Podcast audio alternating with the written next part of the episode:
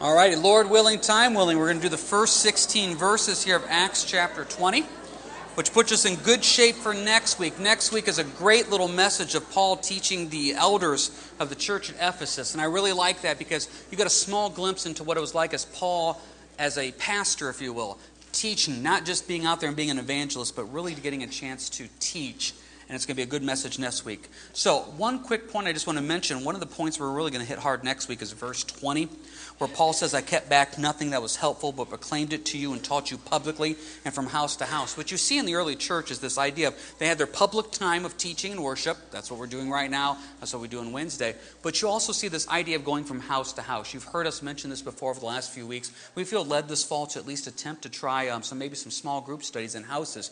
We've had people come up and are willing to host. We're putting the final plans on this vision. If this is something that you want to be involved with, please see us, let us know. And I'm hoping this is something that you'd want to get involved with too. We're looking at just trying in the fall for just a few weeks, maybe just six weeks, stopping before the holiday starts, then stopping and saying, Lord, was this fruitful? Is this something you want us to continue doing? We think it has the potential to be a real blessing, but we want it to be a blessing to you guys, to grow spiritually as you get a chance to hopefully know each other better. I mean, on Sundays and Wednesdays, it's nice. There's a couple services on Sunday, but it makes it tough to really build those relationships. And so we're hoping to possibly do that. Verse 20 there, that's our vision for that, and we'll get to that next week as well. But with that being said, Acts chapter 20, let's have a quick word of prayer and then we'll get started. Heavenly Father, as always, you wrote this, we pray that we would listen. Let your Spirit lead, guide, and teach in all ways and all things. Thank you. Thank you for the time to be here, and just pray you would bless this time as we get ready to teach and learn what you have to say. In your name, amen. Alrighty, now I was going to put a map up here on the screen, but it really doesn't work because we're going to be talking all lesson about these different towns. I just encourage you, if you have a study Bible, usually in the back of your Bible there's different maps, and one of them is going to have Paul's different missionary journeys. We're going to talk about a lot of different towns today. I encourage you keep that map open because as we go through these towns, you can at least place where Paul is going here on his different missionary journeys. So, with this being said, Paul's main focus is he wants to get back to Jerusalem. That's what he wants to do. And we have a little bit of a time frame here. If you look in verse 6, it talks about the days of unleavened bread, which would be Passover.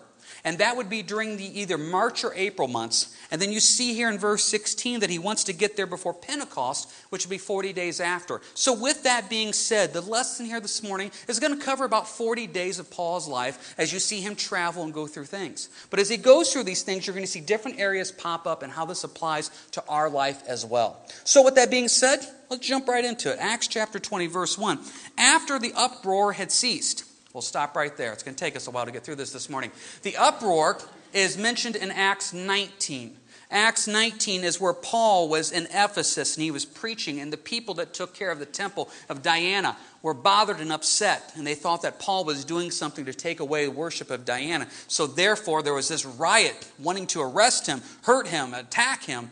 So, after that uproar, which is chapter 19, Paul called the disciples to himself, embraced them, and departed to go to Macedonia. Now, we had gone over the region and encouraged him with many words. He came to Greece and stayed three months. And when the Jews plotted against him as he was about to sail to Syria, he decided to return through Macedonia. And Sopater Berea accompanied him to Asia, also Aristarchus and Secundus of the Thessalonians, Gaius, Derbe, and Timothy, and Tychicus and Trophimus of Asia. These men going ahead waited for us at Troas. But we sailed away from Philippi after the days of unleavened bread, and five days joined them at Troas, where we stayed seven days. Now let's stop there for a second. If you were just reading through these first five verses, you would give up. What are these towns? What are these names? What does it matter? I think it shows a couple things. First off, you see this Luke is mentioning the word we. This is written in the first person narrative. This is a real story. This is a real group of people really traveling these towns talking about this. For us, it sounds strange. But if for some reason I said, I really have on my heart that I need to get down to, I don't know, Atlanta. So you know what? I'm gonna, I feel the Lord wants me to go to Atlanta. So going down south, we traveled through Cincinnati, then we went through Nashville. That doesn't sound strange to us because we follow that. This is just basically saying on our way back to Jerusalem, this is the area we went through, and these are the people that went through with us. Real people, really traveling, hence the term we. Now, number two, these guys, verse 4, Sopater, Aristarchus, Secundus. Who are these guys? A lot of times when the Bible mentions you a name like this, keep that in the back of your memory blanks. These guys come pretty important here, especially verse 4 Timothy and Trophimus. those guys are kind of introduced to us here now, and they become very key characters in certain situations here, especially over the next couple chapters. Now, second point on this, isn't it pretty neat that their names are mentioned? Not to be selfish, not to be prideful. Wouldn't you kind of like your name to be mentioned in the Bible? Wouldn't that be kind of cool? Some Sunday morning, people are talking and teaching, and it talks about you. Why are these guys' names mentioned? Because they were considered honorable to be with Paul going through this. And this is just a little bit of that neat picture of, wow, Lord, we were faithful to serve you. And thousands of years later, we're stumbling over these guys' names. But look at what they went through. Paul, verse 20, verse 1, uproar, he has to leave. Verse 3, plotted against him, he has to leave. If you wanted to travel with Paul in the New Testament, one of his missionary journeys, this was not a vacation. You literally were putting your life on the line. These guys are recorded for all of history to show us they were willing to stop and say, I am willing to do this. I am willing to go where the Lord has called us, to do what the Lord has called us to do, no matter what the threat is. We are very blessed living here right now that we're able to meet freely and openly without threat of violence. There's a lot of places in the world where that doesn't happen. These guys at this time, by claiming to be a Christian and by following Paul, they literally were putting their life on the line. And I think there's something here of the Lord saying, let's mention these guys because they are going out to share the gospel. And as they share the gospel, they may not come back. So it's kind of neat that these people's names are mentioned there. So we have the towns, the locations, the people. That's enough of an introduction, the time frame. Let's get to some spiritual points. What did Paul do? Well, you see in verse 1, he embraces the disciples, and in verse 2, he's encouraging them. Some of your translations may say exhorting them. Encourage, exhort. That literally means to call to one's side. So if I want to encourage you, that means I literally go to your side and I get myself involved in the situation you're in. It's a closeness, it's a oneness. See, a lot of times when we think of the word encourage, it's encourage from a distance. Hey, I'll be praying for you. Hey, I hope things go better as we kind of keep an arm's length away. To really encourage somebody from the biblical sense is to say, I know you're going through a tough time and I want to be involved with your life during this tough time. Come over, eat with me. Let's pray about this. Can I come over to your house? Let's get together and be one, call to one side during this difficult time. Problem is, the way we look at church today is we usually show up on a Sunday, there's some time of worship, some announcements, a teaching, some fellowship, one more song, and then we go home. It's the responsibility of the pastor, the staff, to stop and say, We're going to encourage people. It's the responsibility of the church to look around. What would happen if we'd come in on a Sunday morning and we'd stop and say, That person has no one sitting beside them? I'm going to go over and meet them encourage them. That person looks like they're having a difficult time. See, what happens is we see somebody having a difficult time, we all make, I should probably just leave them alone. See, I got the complete different mindset. If I see someone having a difficult time, I think I should probably go talk to them. We were at Splash Universe with the boys earlier this year, and one of these kids, not one of our kids, one of the other kids fell, and it was this awful head, I mean, blood everywhere type thing, and it was awful. And I saw the mom and dad just holding this child as they were waiting for the ambulance to come, and you just, I mean, you know, as a parent, just fear fear of what's going on. And everybody's keeping a distance. You know, every few seconds, one of the staff members come over, Are you okay? And immediately leave. And my heart just broke for them. And so then I thought, Boy, somebody should really just go over there and encourage them and pray with them. So I'm looking around, Lord, just send somebody over there to encourage them and pray with them. It was me. I go over and I just say, what, What's your son's name? And they told me. And I said, Do you care if I just pray with you real quick? And just pray with them. You know, we always want someone else to do the encouraging. You know, the other day I walked in and I saw Dawn looking, my wife looking through the directory at church. And I'm like, what, what are you doing? And it's like, well, isn't this what you told us to do? Go through, and it's like somebody listened. I didn't know anybody actually listened. Go through the directory and say, Lord, who's, who's on the heart? Walk in. Can you imagine if you come in on a Sunday and say, I'm here to minister? I'm here to encourage. Don't get me wrong, I'm also here to get fed. I'm here to have a time of worship. I'm here to be blessed in fellowship. But Lord, who can I encourage? Who can I minister to? Imagine if every time you left your house, Lord, who can I encourage? Who can I minister? Is it awkward? You bet it's awkward. It's tough. I remember one time I was at Walmart and I saw this gal pushing herself in, in, a wheelchair and she had all of her groceries. So she would literally go push one hand, flip over the other side, push another hand, flip over the other side. And it was taking her forever. And I, same thing. Somebody should go help her. One of the paid staff people at Walmart should go help her. Okay, I guess it's me. So I went over and said, Can I help you? I mean, I, am I'm, I'm used to cold calling people. I, yeah, can I help? you?" Yeah. She goes, Yeah, I'm, I'm heading towards checkout. She goes, Oh, there's one more thing I got to go pick up. I said, That's fine. I can take you there. Where's it? She goes, It's down this aisle. So we turned down this aisle. As we turned down this aisle, I'm like, We're, we're, we're in the alcohol aisle. That's, that's where we're at. I'm hoping she wants the beef jerky on the end of the left. Stop. It's a true story. Stop in front of the wine. We have to make a wine selection. I'm like, I, I don't know if I'm supposed to be doing this. You know, I mean, according to Timothy, I'm not supposed to be drinking this stuff. And I'm just thinking, this is when somebody from church is like, hey, Pastor, good to, what are you doing?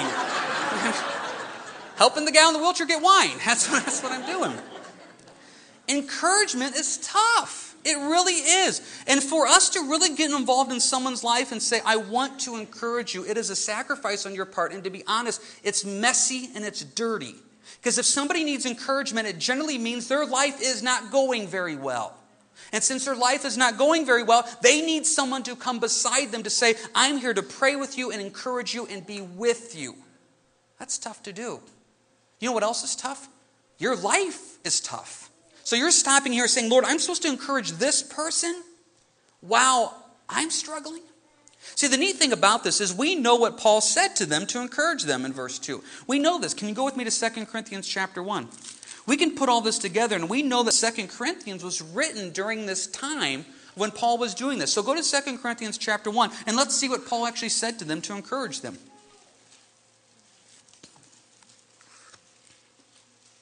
Second Corinthians chapter 1.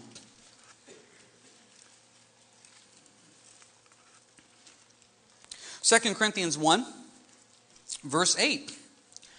For we do not want you to be ignorant, brethren, of our trouble which came to us in Asia. Stop right there. We just read that. Acts 19, he's threatened with his life. Acts 20, people are wanting to kill him. So Paul is saying, I want you to know, as I'm encouraging you, guess what was going on? Verse 8 that we were burdened beyond measure above strength, so that we despaired even of life. That's powerful. Paul is saying, I want to let you know the difficult times we were facing in verse 8 were so difficult. We thought we were going to lose our life. We were burdened beyond measure, above strength. That's what he was going through. Now, if you go read Acts 19, you don't know that. Because in Acts 19, when they're rioting in Ephesus, Paul's the big burly man. Let me go in and talk to them.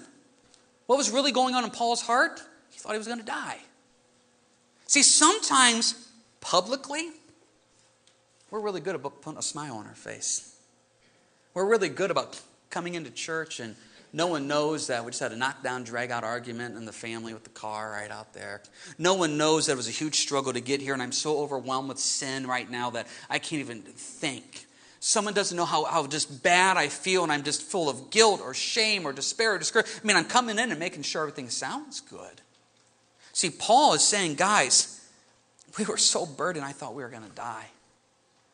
Verse 9, yet we had the sentence of death in ourselves that we should not trust in ourselves, but in God who raises the dead, who delivered us from so great a death and does deliver us, in whom we trust that he will still deliver us. You also helping together in prayer for us, that thanks may be given by many persons on our behalf for the gift granted to us through many. What was the purpose of this difficult time? Verse 9. See, we keep talking about encouragement. So I'm supposed to help you during difficult times. You're supposed to help me during difficult times. You're supposed to help me grow in the Lord. I'm supposed to help you grow in the Lord. That's what we're supposed to do. Well, can't we just reach a point of saying, Lord, why do we even have to go through it?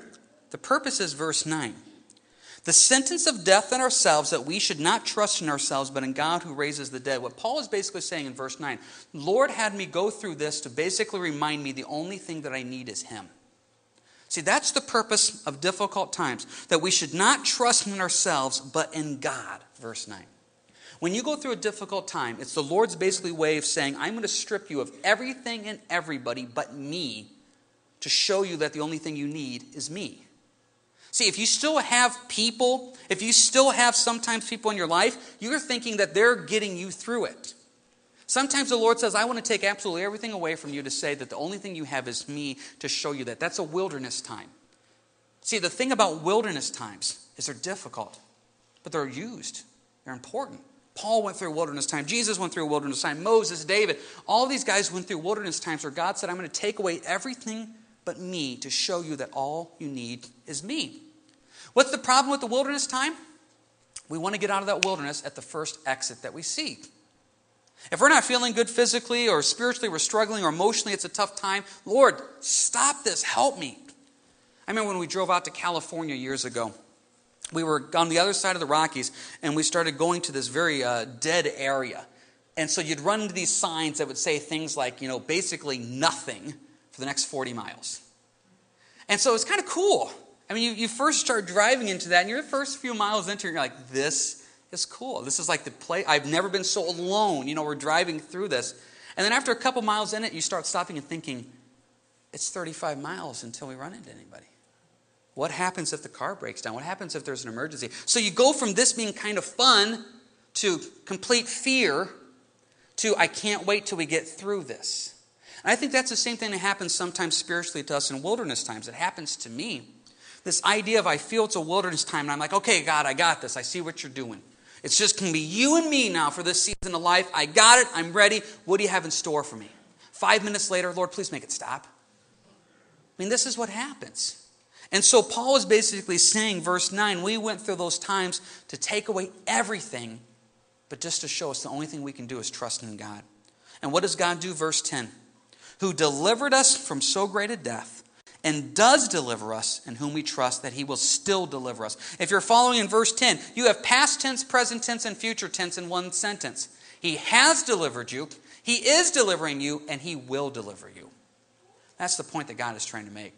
Whatever you're going through right now, he has delivered people, he will deliver you, and he is going to deliver you. I mean, it's an amazing thing when you stop and think about it.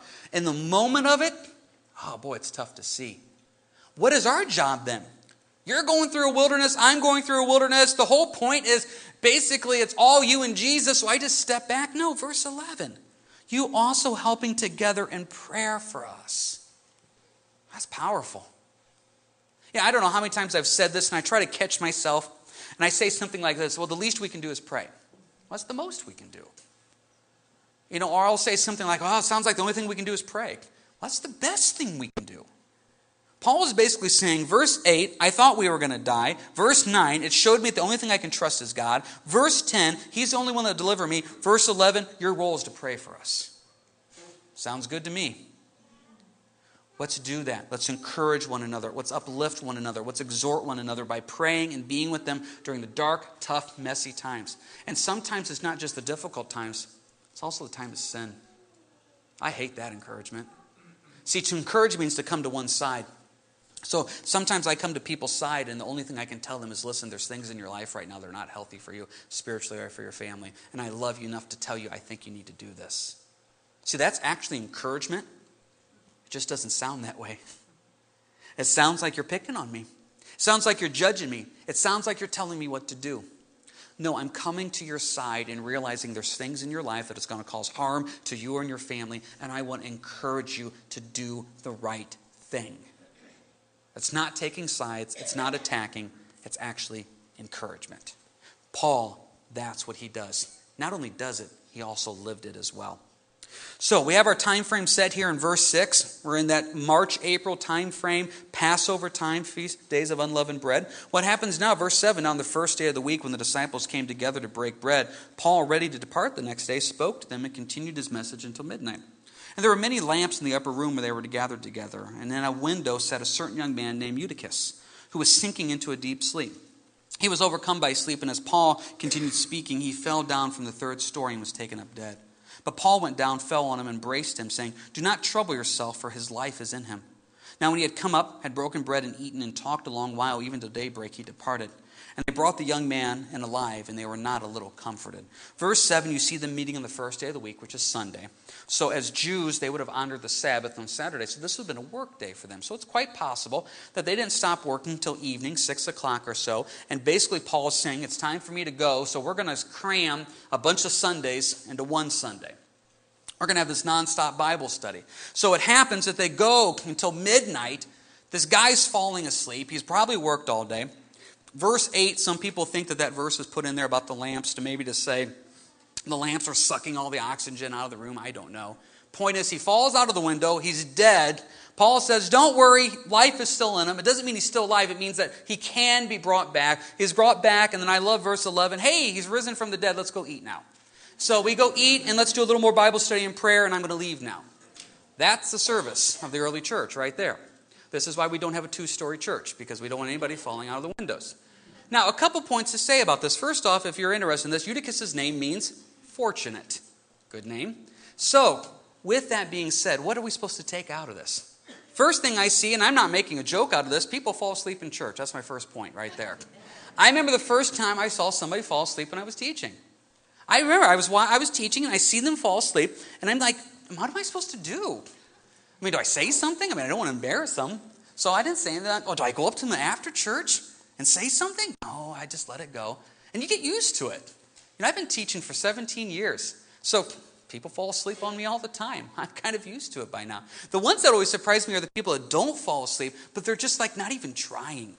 Like they'll like stare out the window. I remember one time I was watching this one guy, and through the whole message, he was just literally like, like if I'm teaching, this is the stage, he's just like looking out the window the whole time. And like so much so that I was like trying to come over and like trying to see what he's seeing, you know what I mean? Because I'm thinking, there's got to be something amazing out there. I mean, it just got to be. And you know, people just sometimes are here, but they're not here. I get that. I understand that. This guy had a long day. He was there.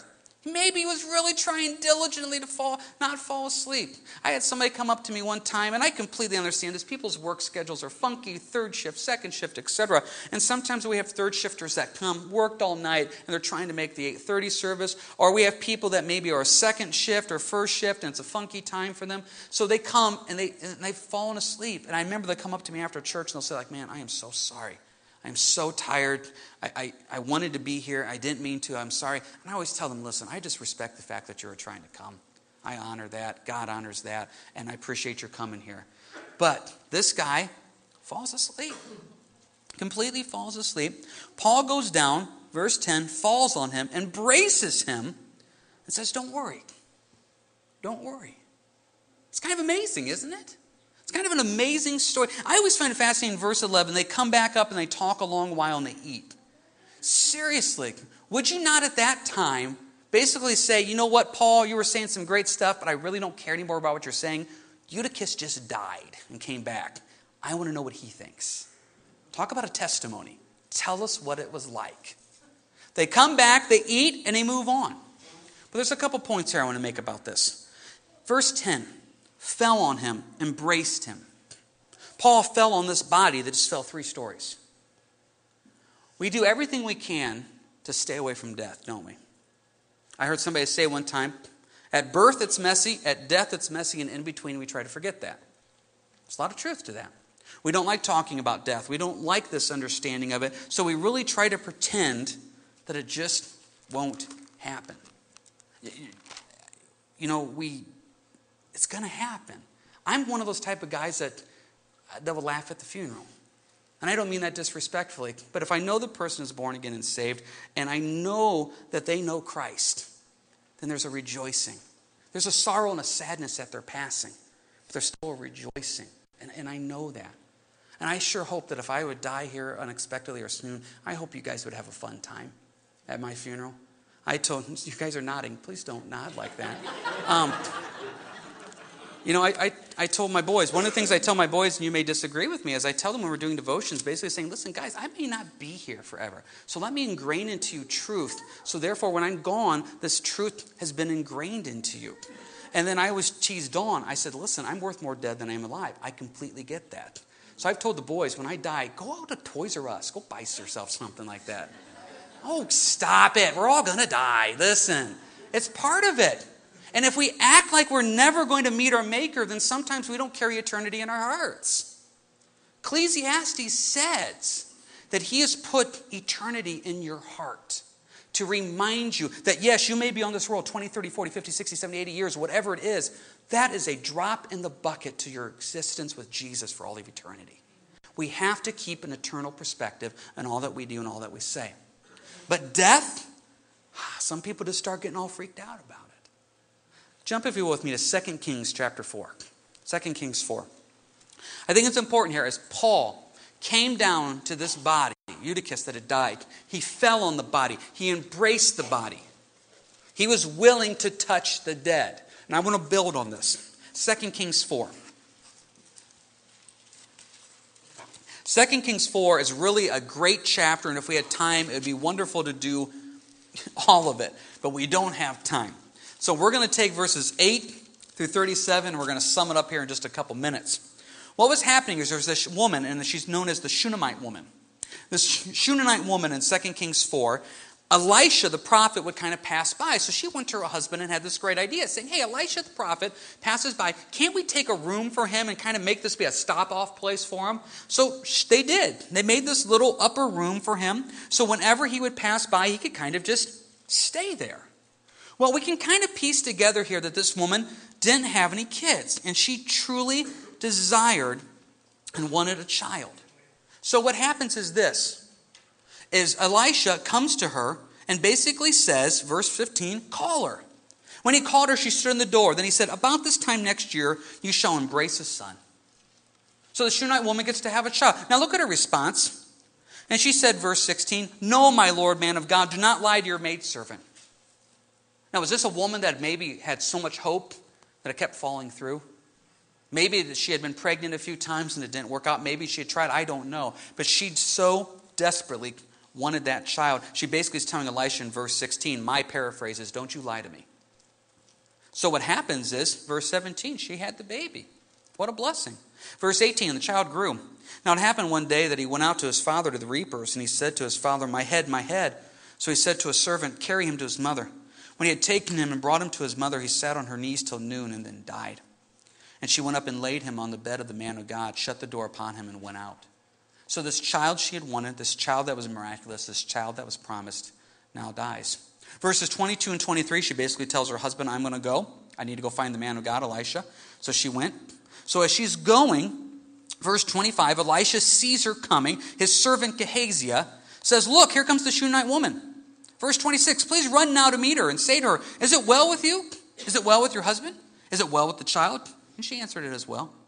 Now, when she came to the man of God at the hill, she caught him by the feet, but Gehazi came near to push her away. So she finally gets there, and it's almost like the emotion breaks loose. She grabs onto Elisha and says, I'm not letting go. Gehazi, the servant, is trying to push this woman away. So what happens? Verse 27 the man of God said, Let her alone, for her soul is in deep distress, and the Lord has hidden it from me and has not told me. Verse 20, so she said, Did I ask a son of my Lord? Did I not say, Do not deceive me? Basically, verse 28 is basically saying, Why did you do this? Why? Have you ever had that moment with God where you feel like He has blessed you, and then He just kind of like totally take it away? I mean, it almost like comes across as mean God. Here, have this wonderful day of blessing. It's a wonderful day. And the next day now is absolutely awful. It's like, what are you trying to do here, Lord? You, you give this to us and then you take this away. I mean, is this your sixth sense of humor here? This is, seems to be what she's saying in verse 28. Verse 29 Then he said to Gehazi, Get yourself ready, take my staff in your hand, and be on your way. If you meet anyone, do not greet him. If anyone greets you, do not answer him, but lay my staff on the face of the child. And the mother of the child said, As the Lord lives, and as your soul lives, I will not leave you. So he arose and followed her. Now Gehazi went on ahead of them and laid the staff on the face of the child, but there was neither voice nor hearing. Therefore, he went back to meet him and told him, saying, The child is not awakened. When Elisha came into the house, there was the child laying dead on his bed. He went in, therefore, shut the door behind the two of them, and prayed to the Lord.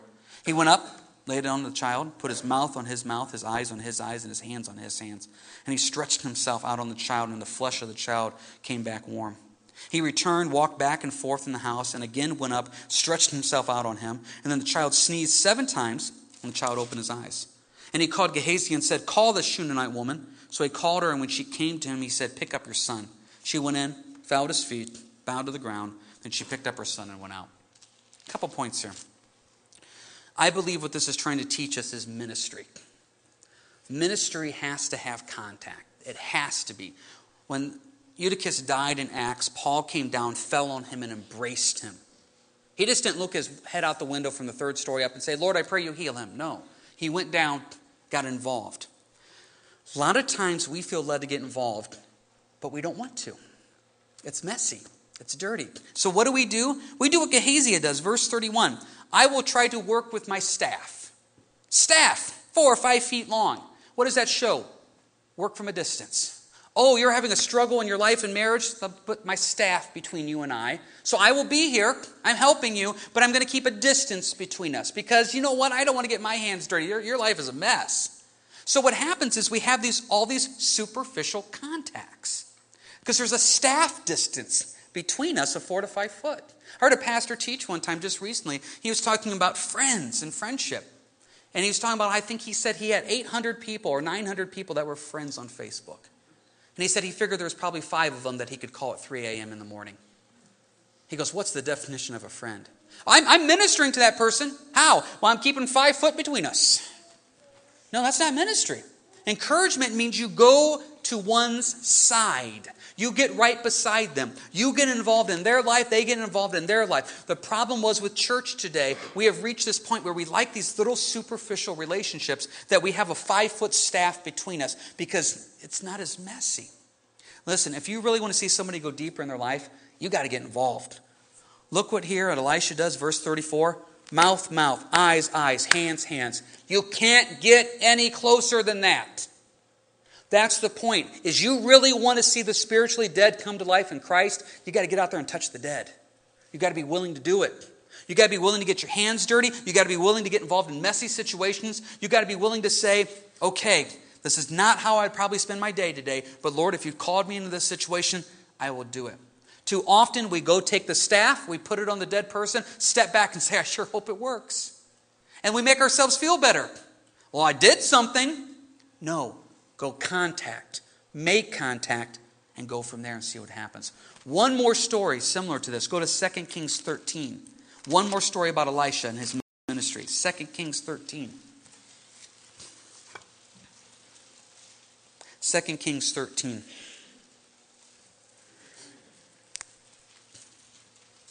Here in 2 Kings 13, we have Elisha's death. Verse 14 Elisha had become sick with the illness of which he would die. So he has one last meeting with Joash the king. But let's jump ahead to when he dies, verse 20. Then Elisha died, and they buried him. And the raiding bands from Moab invaded the land in the spring of the year. So it was as they were burying a man that suddenly they spied a band of raiders, and they put the man in the tomb of Elisha. And when the man was let down and touched the bones of Elisha, he revived and stood on his feet. Now that's not really a refrigerator verse. We really don't uh, talk about that one too much. Just look at the context of this. Elisha's dead. They're burying him. These raiders come that were going to try to steal. So they see these guys coming. They have this dead body and they say, Listen, we got to get out of here. Throw the body in Elisha's grave and run. They throw the body in Elisha's grave. It touches the bones of Elisha and the guy comes back alive. That is a strange little story in the Bible. Now, what does it mean and what does it represent? I have no idea. No, I'm kidding. Um, I think what it means and represents, from my personal opinion, is this. You are trying to do the first thing with Elisha. You're trying to make contact with the spiritually dead. You want them to know Christ. You want them to know Christ desperately. You're getting involved in their life. You're praying with them. You're encouraging them. You're doing contact with them. And guess what happens? Nothing. Nothing. I had a situation years ago where someone came up to me who had such a heart for their family, really wanted their family to come to know Christ. And, and I said, you know what? It may not happen in your lifetime. It may not. And that's a struggle to think about because you want to see the kids, the grandkids, come to Christ now. But isn't the goal just to have them come to Christ? And I remember them saying, well, if they're not going to come to Christ now, when I die, who's going to be the one? Well, Elisha was bringing people back to life even when he was dead. My point is this I've done enough funerals, I've been around enough of this stuff before, that when I'm sitting there doing that funeral and I'm talking about you and this wonderful saint that you were in Christ, guess what I'm going to do? I'm going to give the gospel message during that funeral. So in your death, your loved ones are going to hear the gospel. In your death, they're going to be reminded of those things. Think about this the people that have played a key role in your life spiritually, some of them may have already passed on. Don't you still hear their voice in your head of them telling you those little tidbits, them sharing those little verses? Think back to those people that have first initially discipled you, encouraged you, and they may have already gone on with the Lord. They're still there in that sense of, I remember what they said. So you're planting seeds right now. Yes, you're doing face to face contact, and you're really hoping to see the fruit. Fruit may not come until later on. Because even in death, your death, there's still an opportunity for lights and witnesses. So therefore, don't think when you die it's all over. It may all begin when you die. So what I see with Elisha is to really reach the dead. Boy, you can reach the dead in your life now. Just don't use the staff. Face to face contact. Or you could even reach the, the dead in your death by being a light and a witness there. What did he do? He went and came, fell down on Eutychus, brought Eutychus back. Elisha, what did he do? He went, contact with Eutychus, excuse me, with the uh, Shunammite son, brought him back. Even in his death, he was. Ministry is messy, ministry is dirty, it involves contact, and we need to be willing to do that. Let's jump back and finish this up. One last point here, then we're done. Verse 13. Then we went ahead to the ship and sailed to Assos, there intending to take Paul on board, for he so he had given orders, intending himself to go on foot. When he had met us at Assos, we took him on board and came to Mytilene. We sailed from there, and the next day we came opposite Chios. The following day we arrived at Samos and stayed at Trogyllium. The next day we came to Miletus. For Paul decided to sail past Ephesus so that we would not have to spend time in Asia, for he was hurrying to be at Jerusalem if possible on the day of Pentecost. That sets us up next week for the message to the Ephesians elders. One last point I want to say about this. All these towns here, we kind of skip over them sometimes. Once again, I encourage you, grab that map, look at it. But verse 13, this is kind of interesting. If you would look at this on a map, what happens is there's this kind of this jut of land. And what Luke is basically saying here, who wrote the book of Acts, is that we sailed around this jut of land. Paul said, I'm going to walk across it and I'll meet you at the other side. Now, it doesn't really say why Paul said that in verse 13, and I don't really want to speculate too much, but I just want to tell you what's kind of on my heart. I look at verse 13 and I see Paul walking across by himself, and it says, I'll meet you at the other side. Sometimes you just need that quiet time with the Lord. And you know, sometimes you really just need to find time to get away where it's just you and the Lord. And I'm wondering if verse 13, Paul basically said, you know what, the Lord and I have some stuff we need to talk about. We're just going to walk by ourselves across this jut of land. We'll catch you on the other side then. Now, maybe that's true. Maybe we'll get up to heaven I'll say, Hey, Paul, why did you walk across to Assos? He may say, Boy, James, Luke was really annoying me, and I just need to get away from him. I don't know. I take it as he wanted that break. I know for me how important it is to have that quiet time. I mean, it's vital to my day. If I don't have it spiritually, I'm not 100%. And it's tough, especially as life has grown. As you know, we have five boys, so the house is always loud. So if I'm ever working from home, I'm usually in my bedroom with the door shut. You can still hear everything that's going on. It's not quiet. Our youngest Tyrus, who's two, he's now reached the point where he'll come over and pound on the door and say, Dad, Dad. Now, the older boys know not to come knock on the door. So what they do is they write notes and they slip them underneath the door. That's what they do. So, quiet time is difficult. So, you know what I found? I found that means I need to put more effort into finding a quiet time with the Lord. See, this is what we have a tendency to do. My life is so busy, so crazy, it's difficult to find any time for me and the Lord to be alone together. Well, that means you need to look harder. Because that is a vital part of your walk with the Lord. And I can go through all the people in the Bible that had that time with the Lord. But the best example is Christ. You've heard me mention this before. Mark chapter 1 Jesus got up early in the morning before everybody else, found a secluded spot, and said, It's just me and God the Father. That is so vital. So vital. I don't know why Paul wanted to take the walk here in verse 13. I think maybe he just wanted that time with just him and the Lord. It's been a lot of ministry, Bible studies, raising people from the dead, being threatened. Maybe he just really needed to stop and say, Lord, it's just you and me right now. And I tell you, you will be blessed by that, without a doubt. Marv, come forward here for the final song. Next week, we're going to get into the second half here of Acts 20 and the message to the church